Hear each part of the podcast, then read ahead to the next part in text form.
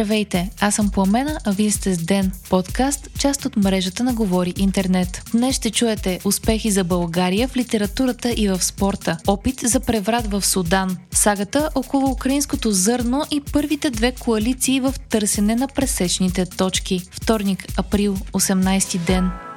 Започваме днешният епизод с две добри новини. Романът Времеобежище на Георги Господинов влезе в краткия списък на престижната международна награда Букър. Господинов е първият български автор, номиниран за литературната награда и творбата му ще се състезава с още пет заглавия. Победителят ще бъде обявен на 23 май в Лондон. Времеобежище вече спечели няколко международни литературни приза, а Нью Йоркър, Guardian и Financial Times го обявиха за една от книгите книгите на миналата година. Наградата Букър е може би най-важното събитие в литературният свят. Международният Букър се връчва за книги в превод от 2005 година насам.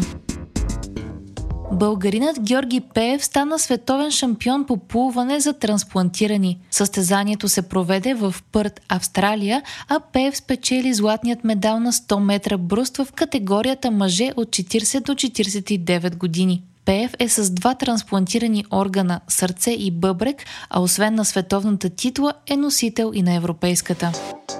Напрежение между няколко страни от Европейският съюз, Брюксел и Киев, след като в края на миналата седмица полското правителство обяви, че забранява вноса на зърно и други храни от Украина. Причината е струпването на огромни количества по-ефтино украинско зърно в страни от Централна и Източна Европа, което подбива цените на зърното на местните производители. Струпването пък е в резултат на затварянето на няколко пристанища на Черно море. Лидерът на управляващата партия в Полша обясни хода на правителството като начин да защити земеделският сектор в страната. Полша бе последвана от Унгария и Словакия, а служебният ни министр на земеделието Явор Гечев обяви, че България също обмисля да забрани вноса на зърно и определени храни от Украина. Гечев каза, че е въпрос на време да бъде наложена такава забрана и това ще стане след комуникация с президента Румен Радев, който според служебният министр има преки ангажименти в тази ситуация. Европейската комисия обаче рязко реагира на решението на Полша и Унгария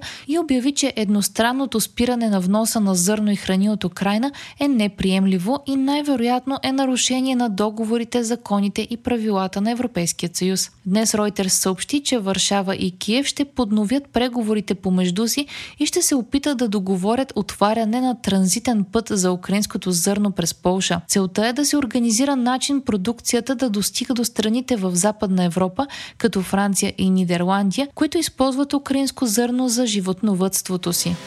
Най-малко 185 души са загинали в опит за преврат в Судан, започнал тази събота, съобщава Reuters. В сблъсъците между паравоенната формация Rapid Support Forces RSF и армията са били ранени повече от 1800 човека, а тока и водата в столицата Хартум са били спрени. Паравоенните организации обявиха, че са превзели президентския дворец в столицата. Конфликтът заплашва да сложи край на международно подкрепения план за преход на страната от военна автокрация към гражданско управление и да прерасне в регионален конфликт. По план паравоенните трябваше да се слеят с армията, но в понеделник лидерът на Судан ги обяви за бунтовническа група и нареди да бъдат разпуснати. Вчера стана ясно, че посланникът на Европейският съюз в Судан е бил нападнат в дома си. Атакуван е и американски дипломатически пратеник, което предизвика намесата на държавният секретар на САЩ Антони Блинкен. Блинкен е провел телефонни разговори с връждуващите фракции и е договорил 24-часово примирие. Египет и Обединените арабски емирства работят по предложение за прекратяване на огъня в Судан, съобщава Reuters. Кайро е най-важният съюзник на военните в Судан, докато паравоенните организации имат подкрепата на Обединените арабски емирства и Русия.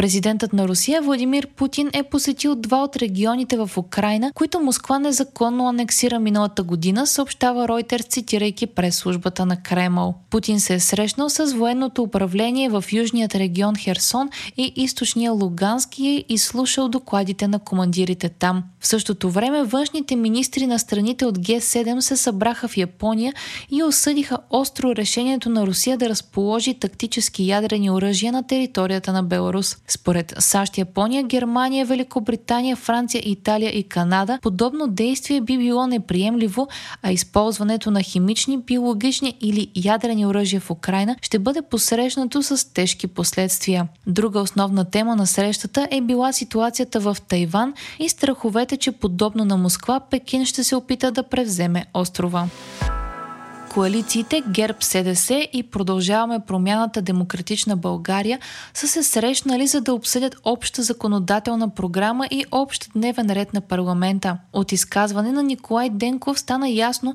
че формациите са обсъдили председателят на парламента и правната комисия да бъдат избирани ротационно. ГЕРБ СДС и продължаваме промяната Демократична България търсят пресечни точки основно по три закона. Реформите в антикорупционната комисия, въвеждане на механизъм за разследване на главния прокурор и промени в закона за домашното насилие. По информация на Дневник се обсъждат и промени по редица законопроекти, необходими за отпускането на средствата по плана за възстановяване и устойчивост, както и за присъединяването на България към Шенген и еврозоната.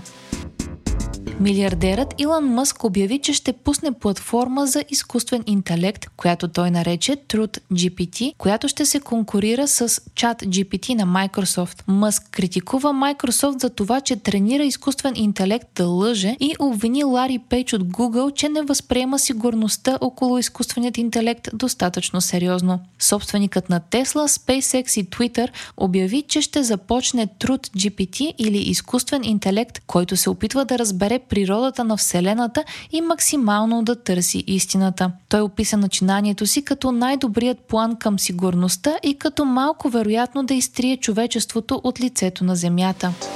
Вие слушахте подкаста Ден, част от мрежата на Говори Интернет. Епизода подготвих аз, Пламена Крумова Петкова, а аудиомонтажа направи Антон Велев. Не изпускайте епизод на Ден, абонирайте се в Spotify, Apple iTunes или някое от другите подкаст приложения, които използвате. Yeah.